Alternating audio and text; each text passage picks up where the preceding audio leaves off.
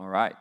Well, today's going to feel a little bit different. I actually have to sit down while I preach. The most I've done is, is a stool, and so now to actually be in a chair is a little bit different. And uh, hopefully, even just the posture um, communicates to those of you that are here with us and those of you that are at home uh, that today is different, and it needs to be different uh, for a lot of different reasons. Um, there's, a, there's a very critical and important conversation that has been taking place in our country and really around the world uh, for not just the last few weeks, but for many, many years. And I guess I want to set the tone for the conversation that we're going to attempt to have here this morning. Um, I think one of the things we all need to acknowledge is not just the critical nature of this conversation and the seriousness of this conversation when it comes to, to racism and, and to racial tensions and, and oppression and inequality and all the different things that we're likely to hit on today. Um, but we also need to come in with an understanding of the depths to which it has existed and the complexities that now exist today. Um, my point being, the, you can't really come in and have a conversation uh, as it is particular to our country and, and talk about 400 plus years of, of oppression and racial inequality and just here's the answer, right? Um, that should not be our expectation for those of us that are going to be listening today. That's not the pressure that we're putting on these wonderful guests that are here with us as well.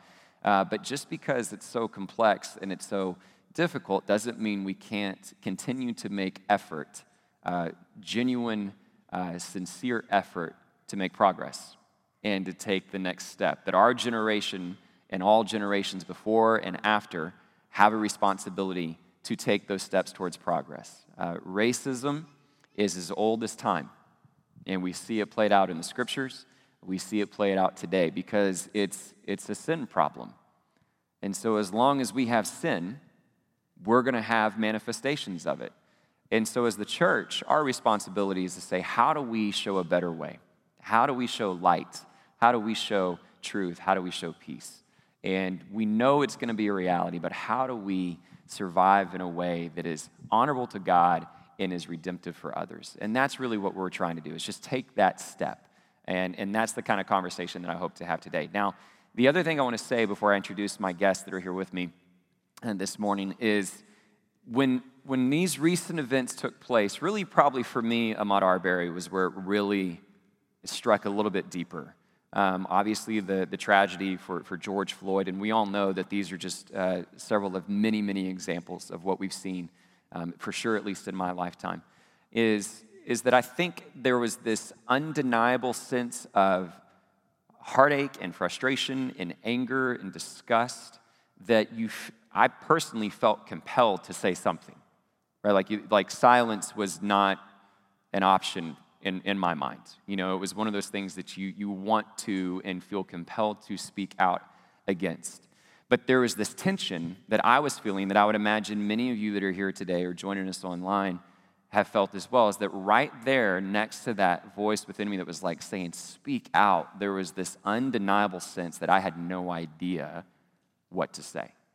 And I was very ill equipped to really say anything. As I told you all three weeks ago or two weeks ago, um, as a white American male, I, I, by those three facts alone, am arguably one of the most privileged groups on the planet. So I don't really know. and, and I don't want to pretend to know. And so that tension has been existing within me for the last several weeks this desire to, to speak up, and this other desire that says, man, be silent because you just need to listen. And I felt an overwhelming sense of conviction in that regard. And I, and I would be willing to venture a guess that many of you hopefully had that same uh, conviction. And so that's what we're doing today. We're going to create a posture of listening. Uh, we're going to listen to some of my friends that are here today, friends of this church, um, to just listen to their perspective because they have a different perspective than, than many of us uh, but it's a shared perspective that so many other people in our culture right now are saying, please hear, please, please seek understanding. And that's what we want to do. And so I, am grateful for the folks who are with me. I'm going to do a quick introduction, and then I'm going to let them introduce themselves with a little bit more detail. But uh, many of these faces you will probably recognize and, and you will see as familiar. I've got Officer Billy Gray with me here this morning. And so if you've seen him around before, you all know back pre COVID, pre coronavirus, when we all actually were up here a whole lot more, uh, we often would have police officers here to help with security uh, teams and things like that. And, and Officer Gray was one of our key contacts for that. He's been a friend of our church for quite some time. And I've always loved having the chance to do the small talk in the hallway. And obviously, we've been praying for you during this time, and we're grateful that you're here this morning as well. Thank you. Glad to be here. Absolutely. And then Devonna Burgess is here with us as well. You all remember Devonna. She is an assistant principal at Seminary Hills Park Elementary. And uh, those of you all that have been a part of our church, uh, especially within the last year, know that that's an area of our community that we've really been trying to intentionally invest in uh, invest in those children, invest in those neighborhoods, and partnering with this school. And Devonna has been an integral part of that partnership. And so we're grateful that you're here with us today, Devonna, as well. And then my good friend Derek Bassey is here with us today. Derek uh, and I actually go back to my days at First Arlington, and that's where he and I first met. I know his family. And uh, actually, I guess we were talking, we were reminiscing this morning. it was about four years ago that we were on a mission trip in China uh, doing a basketball camp. And so we, we've got a lot of great shared experiences there. And uh, we initially had uh, somebody else lined up uh, from our own church family to be with us today, but then there was a scheduling conflict that arose last minute. So Derek is here on a last minute request. So a special appreciation for that, Derek. But I really am grateful for you to be here and appreciate your friendship. So, yes, put your hands together, those of you who are here, to welcome our guests this morning. And so um, I'm going to let them now introduce themselves, and then I've got a, a list of questions, and we're just going to have a, a, nice little family conversation this morning. And so well, I'll just let you guys go in that order. Why don't you share a little bit more about your story, your family, just help us get to know you a little bit more. We'll start with you, Billy. Okay, good deal. Uh, good morning, everyone. I'm Officer Billy Gray. I've been with the Ford Police Department for five years now, working the West Division. Uh, originally born in Dallas, Texas, moved to Fort Worth when I was 10, and I've been here ever since. Joined the department when I was 24. Um, I'm a husband, a father of two children. Yeah. How's that going? It's pretty, well, it's good. the, the little one is, he's a bit much, but I, I love him. And uh, What are their ages? Uh, one is 12, and one will be two in October. Nice. So the one that's about to be two in October, he's a he's a character. The twos are easy, oh, right? yeah, he hadn't even hit two yet, and he's yeah. he's still he's great though. That's awesome. Um, so yeah, I've been in the police department. I'm a neighborhood police officer, so my duties are um, the neighborhood liaison, as I would say, between the community and the police department. So building relations is mainly what I do. Uh, and soon I'll be promoting to detective. Uh, nice. Uh, Congrats, so, man. Uh, That's awesome. So, uh, yeah, it's it's been pretty much it. Uh, these last few months have been kind of rough with COVID and everything going on. So, uh, I've been making it work. My family, everyone is healthy, which is most important. And I look back to getting back to normal things here. So. Yeah, we all do, I'm sure. We're grateful that you're here with us. Thank you. Devonna, share a little bit more about your story and, and your, your background. Good morning. Thank you for having me here today. My name is Devonna Burgess. I was born in Lakewood, California, uh, but I was actually raised in Riverside. Uh, my family moved there with my father and my mother and my sister. We moved there just for education, which has been very important in my family's life. And in that, I was able to obtain my bachelor's and master's degree. But in 2016, I did. I moved to Texas, um, Fort Worth, Texas, for the same opportunities to provide my own two daughters. I'm a mother of two beautiful girls, um, so that they can have an education and live in an environment where um, they can be healthy and healthy and safe. Um, what are their my, ages? Sorry. They are 13 and 15. Awesome. So wow. Have, teenage years. Yes, I have teenage two teenagers girls, now. As of April, easy. they are both teenagers, and I couldn't be um, any prouder of the two young women that they have grown up to be. Um, and I take a lot, I attribute a lot of that actually to my church home. I go to Crossroads Tabernacle. I've been there for 14 years. I'm a very active member, and it's that foundation that my girls were able to have in Christ, which has brought them to where they are today. So that awesome. is just my shining glory um, as awesome. my achievements. Now, other achievements that I've been able to acquire here in Fort Worth is that I have been a pre-K teacher, an early childhood specialist, a Title I teacher, a dean of instruction, and now I currently get to serve um, a great group of students at Seminary Hills Park Elementary as the assistant principal, where I get to be a voice and an advocate for my students. And so that is something that is meaningful and important to me. And I just look forward to th- this next school year and applying a lot of my learning and what we have had to endure throughout this pandemic and seeing how I can continue to support children because I really feel like that is what I'm called to do, and I want to be able to continue um, in that walk. That's awesome. Thank you, Devonna, for being here. Derek, my friend. Uh, good morning. My name is Derek Bassey. Um, I was born in Fort Worth and raised in Arlington. I've been um, in Arlington my whole life. Um, I'm the youngest of four. Um, my parents um, came here from Nigeria, so I'm a first generation um, African American. Um, I work at the Tarrant County Juvenile Probation Department. I am in their research unit. Um, my job mainly consists of giving data to the judges or supervisor, supervisors and also submitting data to the state. I recently just graduated from the University of North Texas with my um, counseling degree um, in December 2019. And Yeah, thank awesome. you, thank you. Um, and I just signed a letter of intent to uh, start counseling with Lena Pope. They're out here um, in the Fort Worth community. Um, I'll be doing part-time counseling with Lena Pope. So, It's awesome. And we're grateful for you being here as well, man. So here's the good news for the three of y'all. These folks are used to me preaching way too long, okay? So we, we can just have a relaxed conversation and take our time with these answers. Uh, I do have a list of questions. I've shared these with you all in advance, so you had a chance to at least familiarize yourself with them, and, and hopefully we get through most of them, but we'll just let the conversation flow as naturally as we can. And so I really just wanted to, to start with more of an open ended question where you all can just respond uh, at, your, at your own pace here.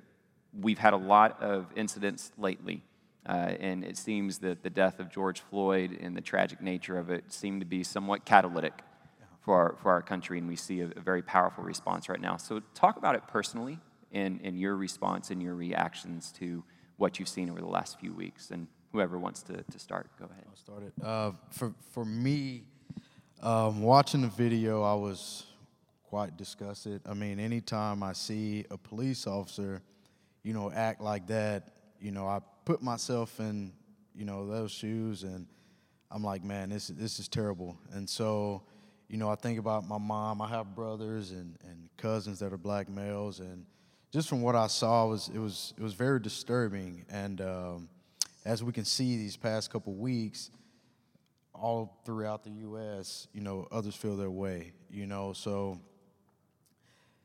honestly, if a, a lot of folks believe the the video cameras and stuff like that are what's you know helping show to more police brutality in that sort of sense. And you know most people believe if there's no camera you know this is the type of things police do on a daily. Hmm. And you know for me being a police officer that is not you know our job and that's not what we do. So you know unfortunately if one bad officer does something it affects everyone else and to be a black male and be a police officer has been pretty tough because it's right in the middle. Yeah. You know, the community's like, hey, you're supposed to be over here, and the officer's like, hey, you're over here. So these few, last few weeks with the protests have been kind of hard for me Yeah. because not in a sense that someone wants me to choose a side, but you feel kind of Yeah. in the middle. And, you know, for myself, I feel that it's important that we work things out immediately, Yeah. you know, for the betterment of, of everyone in the community and the police department. I think it, you know, having somebody in your position is really important because I think what we can all see is these narratives that exist and mm-hmm. that are put out there to where, like you said, you you assume a narrative about the police force or about mm-hmm. uh, black men or whatever it is, mm-hmm. and so it's going to take bridges to be built, and people in your position are really, really important to help build those bridges. Absolutely. grateful. Absolutely. Devonna, Derek, either one? To me, it really just gave a visual of what racism really looks like, what everyone has been talking about this entire time. It's no longer words. Everyone was able to see what oppression looks like, um, what entitlement looks like. And I think that is what is moving so many people right now because it was right there in their face and it was undeniable. And you cannot uh, erase what you've seen, we cannot erase what has happened.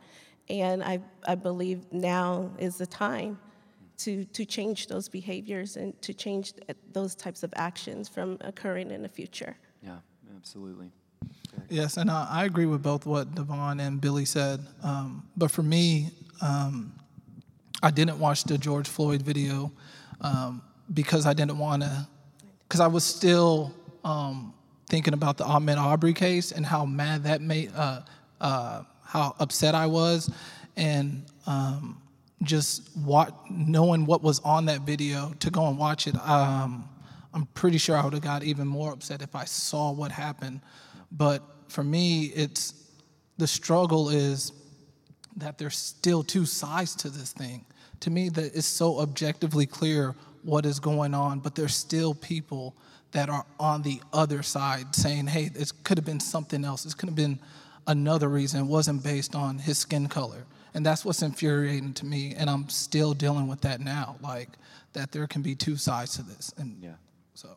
You know, that's a good way to transition to this next part of the conversation is that you, you all referenced the power of video, right? And, and part of what that does is that it does create a, a catalyst for a conversation because it shines the light on something that, that for many people maybe they have the luxury of saying, well, it doesn't exist, right. right? It's not out there. But one of the things I've heard and read is, you know, from folks who have experienced, you know, uh, racism and racial inequality uh, directly the response is, this is every day. You know, this is my childhood. This is what I grew up with. And, and I didn't need a video to know it and to feel it, you know. So some of us, it, it jolts us, but for others, it's been an everyday experience through a lot of their life. And, and I'd love for y'all to share, maybe not so much now about George Floyd and some of the current events, but just you personally, how have you been impacted by the, the racial inequality that exists in our country? Do you have any direct experiences that you could share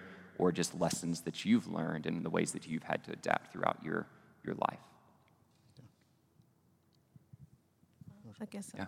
I'll, I'll, begin. Um, my journey actually started when I was eight. I mm guess that is my most recent memory that I can draw from. But I was a school age child, and we had a substitute teacher who was white. And she told a group of black students that white kids were better than black kids. Mm that was my experience with education. That was what was poured into me that I was less than because mm-hmm. of the color of my skin, because of my race. And that just continued on because when my family did move me out of the city to the suburbs for a better opportunity, I was I experienced racism at a higher level than I did even as a grade school child, where I wasn't picked on teams. I was told I don't want the chocolate chip on my team because I was the only black student in my, chil- in my class. Wow. There were no other uh, black children um, around, and so that was difficult. I was told for other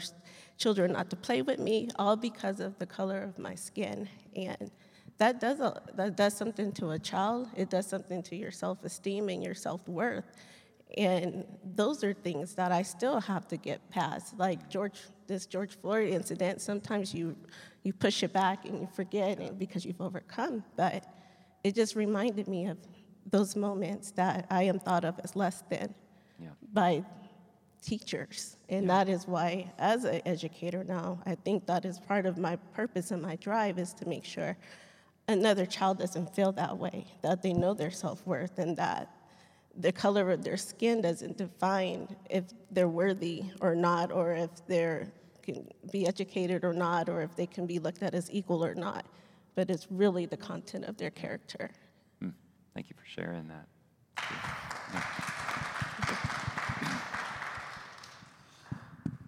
I'd say I, I haven't uh, directly experienced racism, but um, before I put on this uniform, I'm a black male.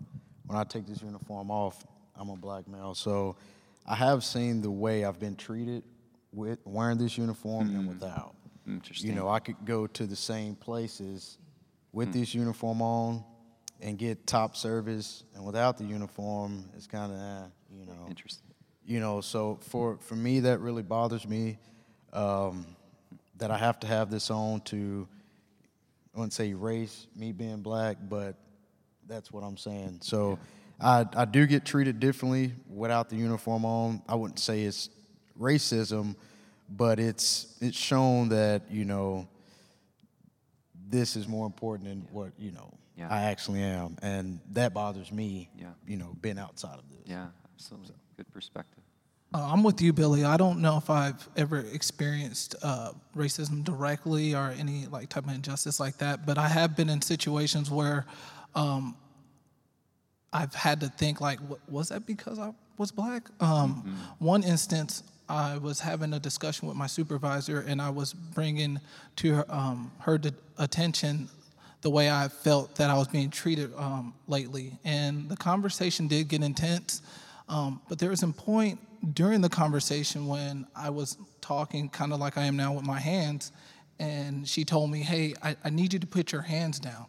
And I said, "What? What? My hands? What's What's the matter with my hands?" And she said, "I'm I'm really afraid right now, so I just need you to put your hands down." And that took me aback because I'm like, I've been working with that supervisor for at least like three or four years, and you've never been scared of me before, but in this moment, because uh, we're having a conversation and my hands are up now, you're you're you're worried. So um, I've had stuff like that, you know, where it's not actually direct, but it makes you think, and I think that's even worse when you have to think about like, yeah, was that because I was black, Right. or is it something else? Um, I think that that thought is a great indicator of the difference, mm-hmm. right? That there are probably many of us, I would be the first to confess that I've probably never been in a situation where I walked out going, why was that, was that because I was white? You know, like aggression or fear or anything similar. And so the fact that you've had to ask that question, whether it was intentionally prejudiced or not, um, is, I think, a pretty good indicator of what society is like and how it's different for those. And so I was going to actually circle back around to you two. How has it impacted parenting for you? How, do you feel like you've had to teach your children, you know, to a certain awareness of it? And what does that look like? I don't- know if you have or haven't. That's not on your list, so I'm throwing Well, that one off. So no, that's it's it's completely fine with um, well, my son right now he's very young, so um, he's not there yet. But my daughter, she's 12. She's she'll be going to the seventh grade, and we have talks about that all the time. And I always tell her about being treated equal equally, and if she feels that she's not being treated fairly, then she needs to speak out because. Um, these are different times and we need to get that nipped in the bud quickly. Yeah. You know, so she my daughter, her school is um it's not a predominant white or black. It's a it's actually a great mixture. So and- she's very sociable. So my daughter fits in and she understands the importance of every race, including hers. So um, she gets it, and so far so good. We haven't had any issues. good. So yeah. Good. How about you, Devon? Same for my children. We've absolutely had a conversation about race and have to revisit it since the George Floyd, um, George Floyd um, incident. And I asked them just how are they feeling about that, and they're just sad and they just cannot believe because fortunately it's ironic in California I experienced most of that racism, but in Texas, the South, I have not experienced overt and direct racism, and I, my daughters have not. I think there was one time when it was called Black as a Rock, but it wasn't anything cruel. It was just kids being kids. Yeah. Um, so they haven't had to have any direct interactions, but I always heighten their awareness even um, with with the police and how their mannerisms should be around police officers so that they do not come across as aggressive and that they are being compliant and following directives so that I can keep them safe. And I have to tell them that their race matters, their skin color matters, unfortunately. Um, so they're aware of that, but we don't allow it to control our lives. but it is a definite awareness. Absolutely. Oh. So uh, this is a, a very difficult question because okay. it's uh, so broad and so general. But uh, I think for, for just the benefit of the dialogue and the conversation, um, when you see all the uh, demonstrations that are taking place right now, there's a voice that wants to be heard, right? And so if you were going to do your best to try to summarize, like what, what you're, you feel like people are trying to say, you know, uh, a perspective of this is what it means to be a black man in this country. This is, this is what it means to be a black woman in this country. This is why it's challenging. That's a very broad question, but how would you try, how would you try to summarize kind of the sentiments of these demonstrations and the voices that are being offered? Um, I would summarize it in one or a couple words, just like we want respect. Yeah. That's what I hear in in those demonstrations is respect us. Yeah. Um, because we don't feel like our lives are being valued at all. You know, um, the reason why I was so upset with the Ahmaud Aubrey case was he was murdered by three individuals, and there was video that went around, and it took social media outcry for those men to be charged. Yeah. And so, like, when you hear the words Black Lives Matter, that is what that means. Like, mm-hmm. if there wasn't social media outcry, mm-hmm. those murderers would have just been able to continue yeah. without even being charged. Yeah. So that's when you see people go to the streets and you see that peaceful protesting can only go so far when you get this type of just disrespect and thrown into your face. So I'll just summarize it in people just saying they want to be respected and their lives to be valued. Well said. What comes to mind is just justice for all. Every morning in school, we say the pledge. Mm. And that does not apply right now to some of our children. They don't feel that there's justice for all, and we, it's just the desire for equal treatment mm-hmm. and to, to have the same accountability that any other person would and not it be based around your skin color. Yeah, yeah, it's good. Yeah, I mean, I would agree with uh, both. With being on the front lines there last night, night before, almost every night, just being out there and and uh, listening to the outcries. There's a lot of um, there's a lot of angry angry folks because, like you said, they want the respect, they want to be heard, they do not feel like their lives matter any. That's why they constantly scream Black Lives Matter. If no one knows because they feel like, you know what, in America, no one cares what a black life is. You know, and the, the deal with the, the white privilege and, and all this other stuff, it's um, to them it's just it's not fair and they're tired of talking. Yeah. And, you know, they feel like if I have to tear stuff up mm-hmm. for you to listen to me, yeah. then that's what I'm going to do. Yeah. You know, because they've been talking for over 400 years. Right. And this same stuff keeps being revisited. Mm-hmm. So now we're going to tear stuff up. Even though it's our own, we're going to tear it up if that's what it takes yeah. to be heard. So I had a uh, powerful conversation with a friend of mine who's an African American pastor in Fort mm-hmm. Worth who who was mentioning the, the demonstrations and saying, you know, one of the things that is so hard is to see the oppression, the uh, inequality, and then not be given a space to be upset about it. Right. You know, it's like, I'm upset and I want to be upset, and, and people show their frustration in many different ways. And he said, but just allowing space for people to be angry is really important and to be heard. And I thought that was really powerful. And, and I think that's uh, hopefully something that we can continue to do as a society and, and obviously within the church as well. Which, which leads to uh, another reason the three of y'all are here is you each have a very unique role within the community. Mm-hmm. Um, and so you, you've seen it personally, you've seen it um, in a lot of different avenues, but, but talk a little bit about your field. You know, Derek, you've, you've worked with juvenile detention research, Devonna, you're in education, you know, Billy, you're in the police force. Uh, if y'all could each just take a time and, and just say, here's, here's how I see the way things could be improved, like in educate. We'll start with you, Devonna. In education, here's, here's where schools can be improved, or here's how we can help schools. Or, you know what I'm saying? Just in your, in your area, how have you seen racial inequality and how can we be more mindful of how to help? Uh, I first like to say I'm just proud of my superintendent for, for uh, speaking out and denouncing um, any forms of racism and making a personal commitment to um, anti-racism. Yeah.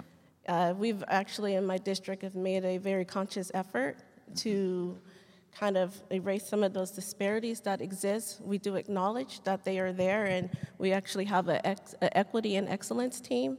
Every most schools, I won't say every school, has an equity team designed to be on the campus so that we can track and look at the disparity between the high incidence of um, discipline referrals with our African American students and the performance gaps, and what do we do to address the needs of those students. And through these talks, we have very courageous conversations. We do discuss white privilege. We do talk about the inequities and how to address that. And one of the solutions is um, culturally responsive teaching practices and making sure that we are aware of all of the learners in our classroom and that we're meeting the needs. And if we have a discipline problem, it could be a culture and climate problem, and we need to start with ourselves first within in order to address the outward behaviors that are occurring in our classrooms so that we can then get to the academics to start closing that gap decreasing deferrals, referral, um, discipline referrals, and then in, in decreasing that achievement gap between our black, our African American students and the Anglo community. Um, that is where we're going to start seeing that changes first within ourselves, recognizing our own biases, knowing that there are different teaching practices that need to be put into place in order to reach the needs of all of our students and not just some of our students. That's good. That's really good. Derek, how about you? I mean, your research, juvenile. Um, it's an interesting question because immediately I, I think that a lot of the changes that need to happen are are in house. I'm not sure how the community could could help, but then I started to think about it a little more. Like with juvenile justice, um, the judges that sit on the bench are uh, elected officials, and I think it's very important. Um, as citizens that have the right to vote to really do some deep diving into the people that you're voting for and not just um, you know just go straight down the ballot. Because um, we had an election a couple years ago and we got a new judge in that didn't have any experience and i did see the the effect it was having on the on the children. Um, so that would just be my suggestion is to um, really do some deep diving into the to the people that you're electing into the into these offices and seats. That's great. Great insight. Billy, you've, you've got a very important perspective uh, as a officer. In, in your discussions within the police force, what are y'all hoping for from the community? And, and how do we help support officers, but also be sensitive to the tension that exists out there right now? But most importantly, uh, trust. You know, trust is the biggest issue right now, and it's more so in the black community than it is anywhere else. So, um, first, like you know, like they said, it's it's in house. So we have to acknowledge there's certain uh, biases or racism or prejudice. All that stuff exists. It does exist. You can't deny it. What you need to do is, you know, face it and see how you can you know, move forward and pr- to prevent it in the future. So uh, we've had several talks. We now have a, uh, uh, I forgot what her name is, but she kind of like not oversees, but it's a civilian who kind of, you know, looks at our policies and stuff like that. Make sure it's beneficial for everyone Yeah. in the community, not just police officers. Uh, we started different groups. We started uh, implementing uh, citizens into our training. Um, so with our recruit training at the end, you have your patrol procedures and your officer survival. So we have actors that we use from the community, but most of them have been a little bit older. Yeah. You know, and it's it's not as real as what they're going to see in the field. So we start bringing um, any volunteers from the black community after the screening or whatnot to really get a feel of what you're going to see. So when you get out, you're not scared of the, the hand moving. That's that's just that's a culture thing. Yeah. You know, so it's it's not something you should feel threatened. So you should want to see what you're going to get. You know, see it before you get out there to hopefully prevent you know any miscommunication in Gotcha. the future. So That's important. we also, um, in our scenarios, revisited. Um, it's a kind of some stuff that made the news, different scenarios that we've been involved in that you've seen on the news with, you know, whether it's uh, an officer involved shooting or anything like that. And we let those guys revisit those scenarios to fix it, Yeah. you know, before they get out. And if we see anything that we might think, hey, we need to pull this guy to the side and talk to him about Yeah. some of his, you know, prejudices or Yeah. whatever he might have stopped this person for this reason, then we kind of we're trying to hit it before it, it gets even Yeah. before they hit the field. Yeah. So that's uh the training has revamped in a whole new different That's been one of my questions and, and thoughts was it's a heart issue, you know, and so how do you how do we get to the heart before the you know person of prejudice and, and racist tendencies gets in a position of power? Like how do you get to the heart? And one of the questions that uh, you know I, I've mentioned to you guys, and we've already hit on a little bit of it, and Derek bringing up voting and and uh, other other things you guys talked about respect. What are some practical changes that you think we as a society should pursue to, to help alleviate the racial tensions that exist? Do y'all have any thoughts or suggestions? This is, this is the pressure of how do you solve 400 years of racial inequality, right? I told you I wasn't going to put that pressure on you, but if you have practical suggestions, I'd, I'd love to hear them. Uh, I don't have any practical solutions, but just like you said, this is a this is a hard thing. So we all have prejudices, we all have preconceived notions, but I think it's very important for us to challenge those prejudices and those preconceived notions before we make action. Um, and I feel like there's this thing called white guilt that I think um, people let eat away at them, but I, for me, I don't think that um, you should let that deter you from getting to the the root of of your, of your thoughts and, and why you feel a certain way to certain people. You have to challenge them, and it's not going to be easy. It- It's going to be hard, but you have to you have to confront those within yourselves. Yeah. Like I, I don't as a black man, I don't know how to practically walk you through that, but I do know it needs to happen. You have to challenge those Yeah.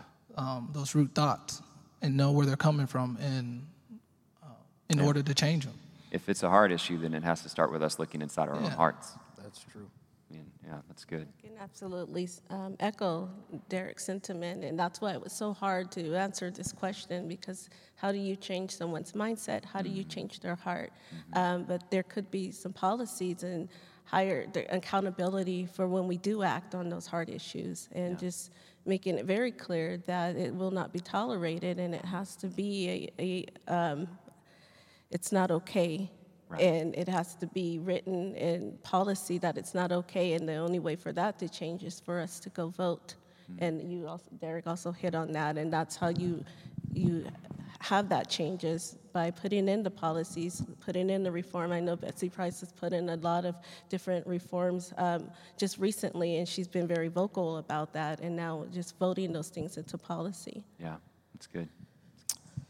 For me, I think um, firstly, if if you see someone you know that that are saying things that you know that might not be right or maybe racial, whatever, if you're identified and you have to say something, um, normally folks just don't say anything.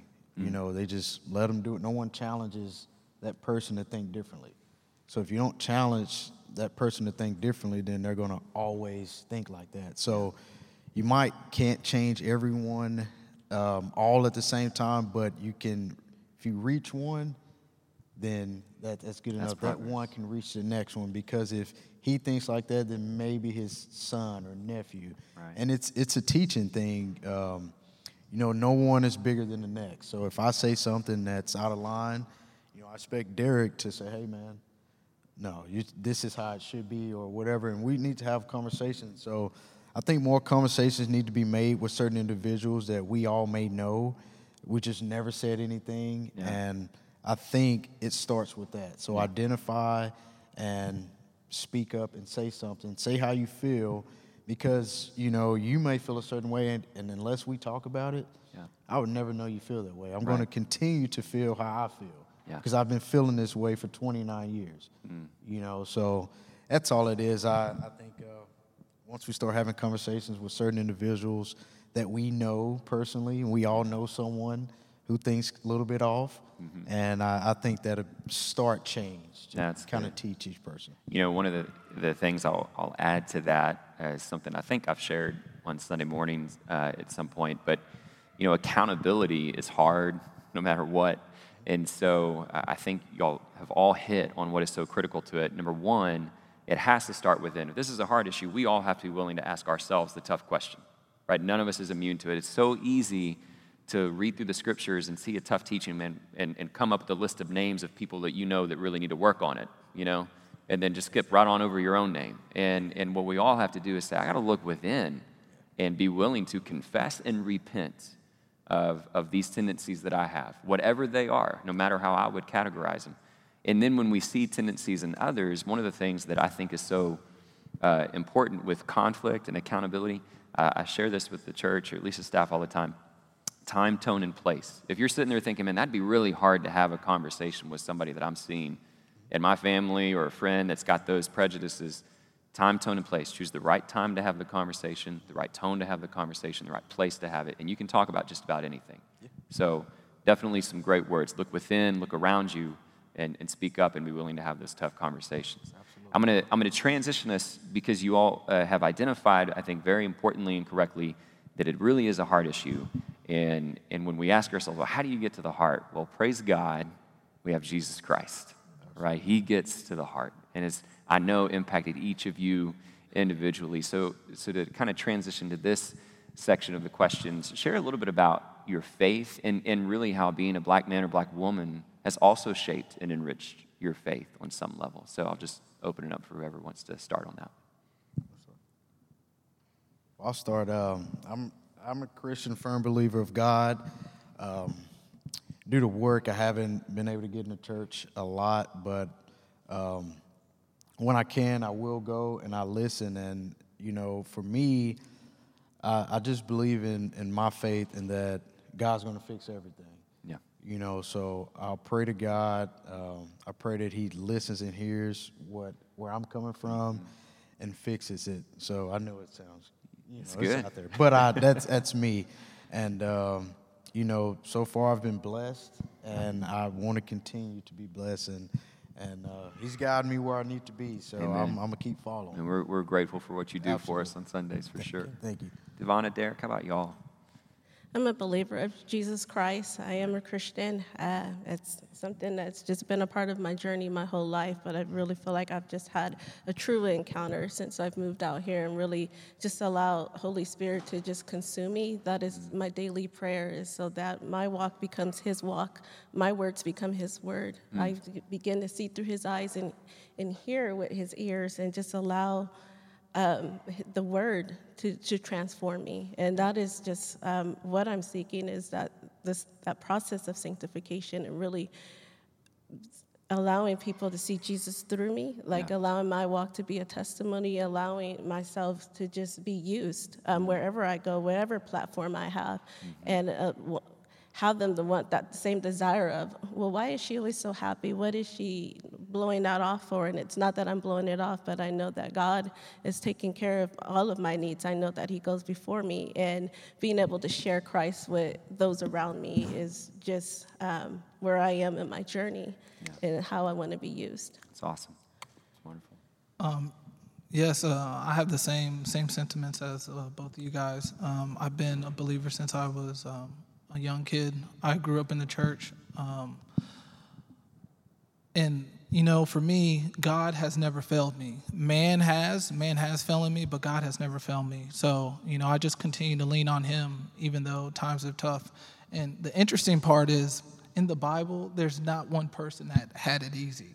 And so that's what I kind of lean back on. You know, it's not like Moses had it easy or Paul had it easy. Yeah. They all went through their struggles. So, um, yeah, it's good and it's powerful. It's very relatable for all of us. So I, I use that as a transition to say, let's talk about what the church can do to be a part of this process towards racial reconciliation. Because to set up this next question, I'm gonna I'm gonna share a personal level of confession for these last few weeks and, and also try to bring in uh, the church into it as well. So, one of the things that I, I walked away firmly believing was, you know, because it's a heart thing, um, you can change policies, you can change, uh, you know, legislation, all those different things, which probably in some ways needs to be changed, but, but it has to take place in a very relational, gut wrenching level. And what I realize is that the only way that ever really happens is to have genuine relationships with people that don't look like you, mm-hmm. don't think like you, have a different experience than you, so that you have meaningful conversations.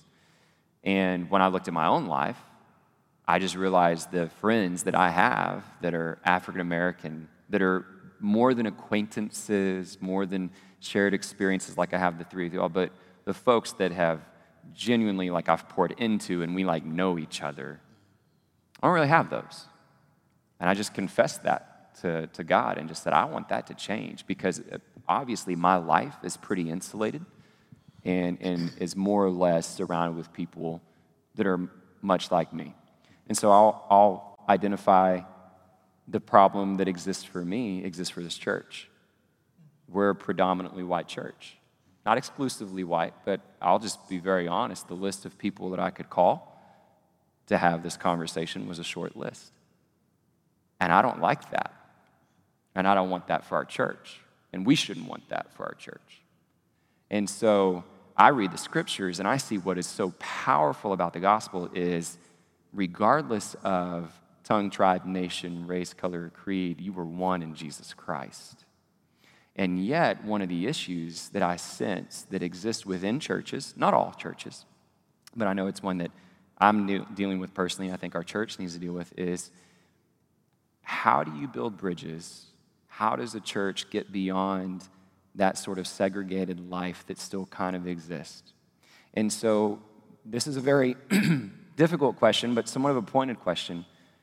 It's kind of twofold. Number one, what would you like to see from the church to help towards this? But even more importantly, what can a church do to let you know you're welcome here and you're not in a minority or you're surrounded by people that may not understand or have different experiences than you? Help us understand what that might be like from your perspective. Okay. Well, um, first, I mean, um, there's so many churches, you mm-hmm. know, that I, I think this church and other churches, they do a very good job, very welcoming people, mm-hmm. very nice, very friendly folks. So it's more so I would say the the environment. I mean, most folks go to their church that's close, that's mm-hmm. close to them, or they've been raised going for forever. Right. You know, so um, it's one of those things. I, I don't think that the church is necessarily doing anything wrong. You know, it's I, I guess where it's at. Yeah. You know, so if your church is in the TCU area and you live over in the Como area, there are 20 churches in Como. Yeah. you know, so I'm probably going to go to one of those churches right. with, you know, folks that, and I, I believe there is a, a some type of segregated line yeah. because you want to be around people you feel like understand you. Right you know, you don't want to be the only black person at right. this church. Yeah. you know, so I'd rather just go and be where there's a ton of other black people. Right. And and um, that does need to change. But I, I do I do think would have been an abundance of churches. Mm. You know, if there was maybe one or two churches, you know, I, you would see more. Right. But there's so many yeah. that you just either go to where you're comfortable going or where you've been going forever, um, or you go to the closest one. But yeah if you are, I would say community outreach, and I think you guys have done that before. Y'all have reached out to me. Y'all, y'all have done that. Oh, so yeah. you're doing your part um, as far as being out there, being in the community, mm-hmm. uh, letting folks know, hey, we're open, we're here. Uh, if you want to attend, we'd love to have you. Yeah. So you only can do as you know so much, so much until you know. But I think it's the follow up. Most times, I know in the black communities, this is what I see I see a, a, a church will come to the community, and then they'll pass out some stuff, and people are going to take free stuff. yeah. You know, everyone loves free stuff, but they know they're going to go back to their nice homes, right. and I'm going to go back to, you know, sleeping on the floor. Yeah. There's never any follow up. Mm. You know, when you follow back up, you show that hey, okay, well, these people are starting to show that they care about me. Yeah. You know, so it's just the one time you go out there, you pass some stuff out. Okay, we're leaving. Never probably gonna come back to this mm-hmm. place. You know, we're gonna go back to where we are. Yeah. And so the follow up to me is important. That shows that you care. That's you good. know, it's more than in that just that one and done, and then on to the next uh, community of poverty, and then just bouncing from community to community. I would say focus on, I would say the closest maybe black community or whatever closest to you, mm-hmm. and just back Pour and forth. It. And that's how you develop the relationship. Those first name bases, You yeah. change phone numbers. Hey guys, why don't y'all come check it out? Hey, you guys need a, a way to get here because sometimes rides are yeah are, are, an issue too. So yeah. you have to develop a relationship in order to get folks to come in. You know that one person that you thought you might have reached because he was really happy about the free stuff, he probably don't care. Yeah. you know, because the next church is going to come and drop something off too, you know. So right. that's what I think. Just develop a relationship. I would focus, you know, if you have an outreach team, you can maybe focus on one or two, but it's kind of hard bouncing all over Fort yeah. Worth to really uh, develop relationships yeah. like that. That's good, though. It's good word.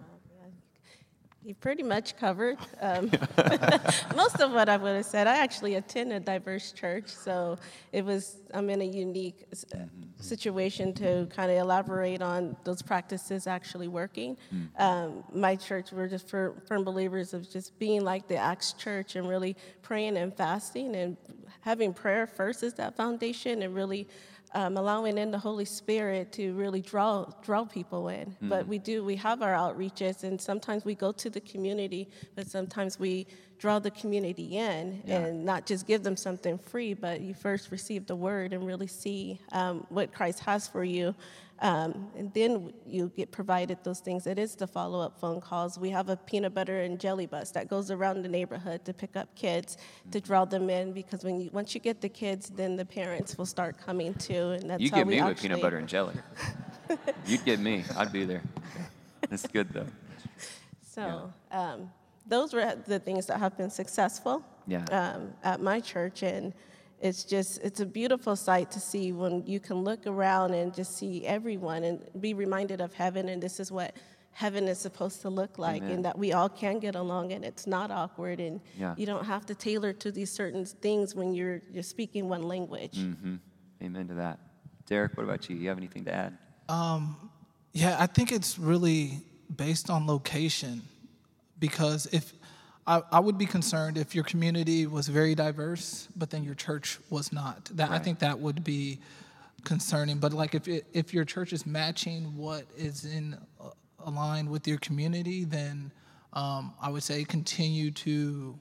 Um, uh, continue to do what you're doing because there's so like billy said there's so many churches some people attend churches for different reasons like they're looking for different things some people worship is really most important. Sometimes yeah. it's the the pastor and what he's preaching. Sometimes they have kid. Uh, is most most important is the Bible study for their children. So it's really kind of hard to pinpoint like what will add to the diversity of your uh, of your church. But I would say first look at where you're located and is your church matching what you're surrounded with. Yeah, so that's a good word. Yeah. And part of the reason I ask it is because, you know, for me, for for us, right? For all of us.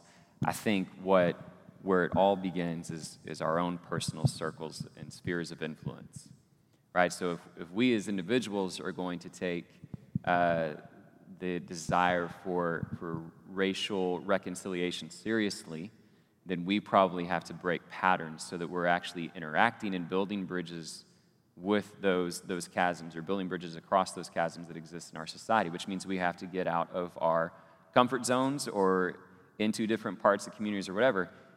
And then we have to be willing to invite people to our dinner table before we even think about inviting them to church, right? Because that's where relationship is, is truly fostered.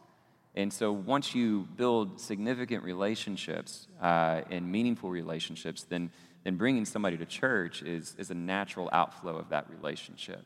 And the reason I want us all thinking about that is the congregation, is because of what you see in the gospel. And Devon said it so well when you talk about Acts, right? Part of what makes the gospel so incredible is when you see it's for everyone. And, and if we are a church that just by the nature of walking in here, somebody might have to question, oh, I don't know if this is for me, then that's something we have to address as a congregation. And it's not, it's not easy. It's not any one thing. And, and I'm not trying to find some sort of simple formula for it, but I think it starts with our own lives and who are we inviting to the dinner table? And, and then letting that have a natural flow because that's going to be what leads not just our church, but any church to be able to say, man, the gospel is what unites us, not, not our socioeconomic level, not our race, you know, but the gospel. So, anyway, um, great thoughts, great perspective. Um, we're pretty much through our list of questions. I've got one last one that is really just is there anything you left out? Any, any final thoughts or comments that you would share with us today uh, before I, I wrap up with a few final verses from Scripture? Yes, I, I have one one thing that I, was sort of left out, but um, Jeremiah, you mentioned it's a, it's a hard thing, and there's a lot of stuff going on now. Like corporations are jumping on and and championing the Black Lives Matter movement, and there's um, you know. Uh, like NASCAR, I think they said you can't they, you can't fly the Confederate flag. They're taking down um, statues of C- Confederate soldiers and whatnot. And for me, I just want to say, like, those things are cool and nice, but those are not going to be the answers. So I don't, like, it, it's, it's a nice gesture, but we really need to get to the heart of, of the thing. And so don't be confused by, um, by those actions and thinking that the needle's actually moving. Um, that when the needle moves, you'll when it's it's when people's heart are actually changing. So amen to that. It's uh, a great word. Any other final thoughts from either one of you? I just wanted to say thank you for giving us this platform. Um, thank you for being vulnerable and being able to allow us to speak our truth and, and have a voice in how we've been impacted um, through this journey, and then being very being um, vulnerable enough to be self-reflective on what can you do to actually make change, not just be in your thinking and your feelings, but actually what are what actions are you going to take? Yeah. Well, thank you for sharing. It really helps. Yeah, I want to I want to say yeah, thanks for having us. I mean, this could have been a conversation we had over the phone, right? But you chose to share it with everyone, mm-hmm. so that way everyone can kind of look at themselves and and uh, make sure they're doing their part. Yeah. And so I think that's really important. I, I, this church is great. Everyone is friendly. I've never been treated any differently. And I'm going to visit when this is over with my family.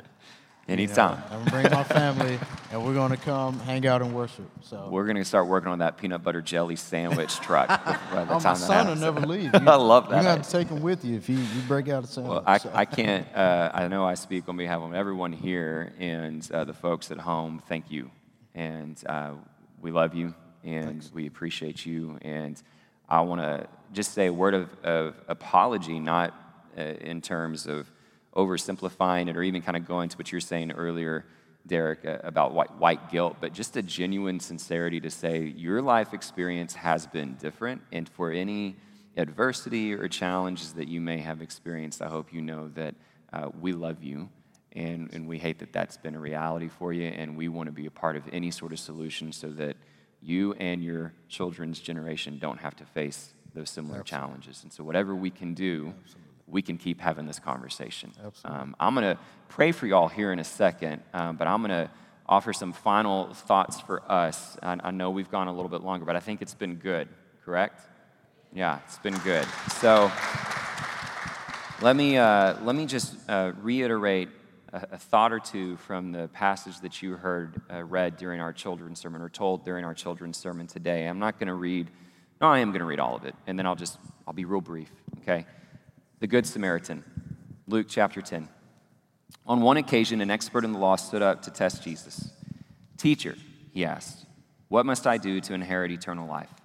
What is written in the law? He replied, How do you read it?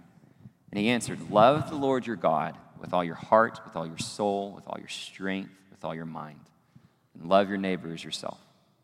You have answered correctly, Jesus replied. Do this, and you will live. But he wanted to justify himself. And so he asked Jesus, And who is my neighbor? And in reply, Jesus said, A man was going down from Jerusalem to Jericho when he was attacked by robbers. They stripped him of his clothes, beat him, and went away, leaving him half dead.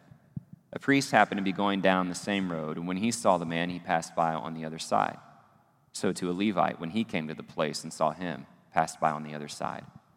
But a Samaritan, as he traveled, came where the man was, and when he saw him, he took pity on him. And so he went home and he posted on Facebook. He changed his profile picture. He tore down statues. He talked about politics.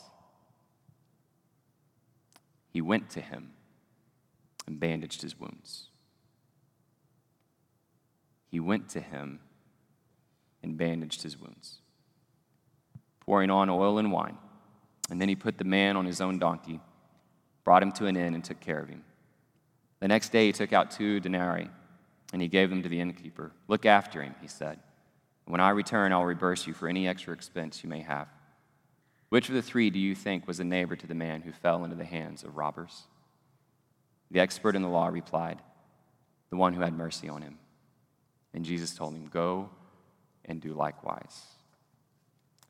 My hope is that we figure out how do we go and bandage wounds. That's a story of a radical and unyielding love for the neighbor. And so our word is the same word that Jesus offered many thousands of years ago go and do likewise. Let's pray. Father in heaven, we thank you. We thank you for the chance to listen. We thank you for the chance to be informed. And we ask, God, that you would continue to just stir our hearts towards healing and that you would stir our hearts towards a racial reconciliation that does more than just promote unity and progress, God, but promotes the living work of Jesus Christ. I pray specific prayers for Billy and Devana and Derek today.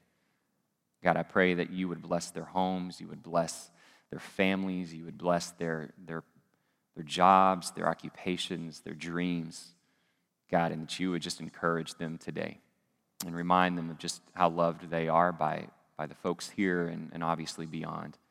God, I pray that their stories and their testimonies would continue to encourage us as a church family to be an agent of, of healing, to be an agent of hope, to be a place of radical and unyielding love for the neighbor, God. May we be those who don't pass by. May we give thoughtful consideration to what solutions we actually seek by looking within and looking around us by meeting with people around our own dinner tables and in this very room so that we can once again show just how powerful Jesus is and what he has done for us. So, Father, we thank you. We call upon you. We call upon your Holy Spirit to lead. And for you be the glory, both now and forever. In Jesus' name, amen.